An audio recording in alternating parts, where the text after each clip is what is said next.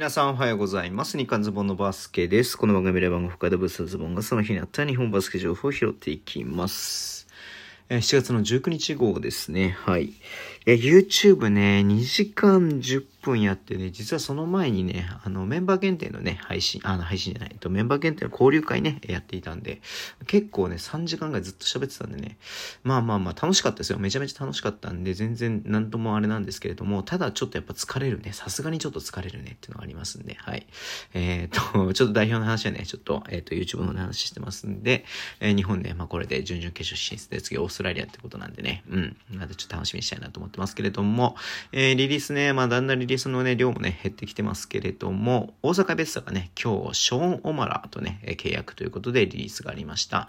もともとはねショーン・オマラー大阪でね日本でのキャリアをスタートさせて、見た目の割に意外と若いんだよね。若い選手なんですよね。26歳ショーン・オマラーね、同い年でもちょっともう別にビビんないんだけどさ、はい。で、または出戻りと言いますか。はい。滋賀にいましたけれども、また戻るということになりました。はいね。まあ、どうでしょうね。まあ、毎回15点前後、10リバウンド前後してくるみたいな感じで、もちろん30点とかね、取る試合もあったと思うんですけれども、はい。まあ、安定してね、やっぱり15得点、10リバウンドぐらいは、まあ、計算できる選手ではありますけれども、爆発力って言ったらね、そういう感じではないんでね。まあ、ニュービルとかもいますし、はい、ハントもいますんでね、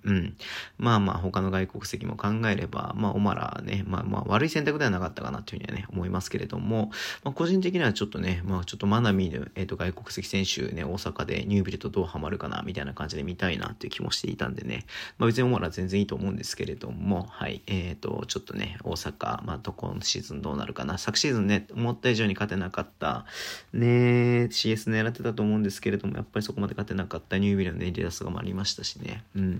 まあちょっとね橋本拓也選手とか戻ってくると思いますし、今シーズンのね大阪はちょっと楽しみではありますけれども、まあ手堅い選手かなオマラはなっていう風にねちょっと思う部分があるんで、はい、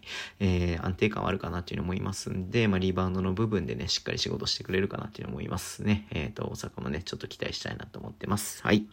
今日ね本当ねニュースがなくてこんな感じでね終わりしようかなと思ってます。Twitter のメッセージを発信します。ぜひフォローお願いします。YouTube 毎日やってます。ラジオとかのアプリで聞いてる方はボタンを押してください。では今日もお付き合いいただきありがとうございます。まだねちょっとギリギリ声出てますね。はい、それではいってらっしゃい。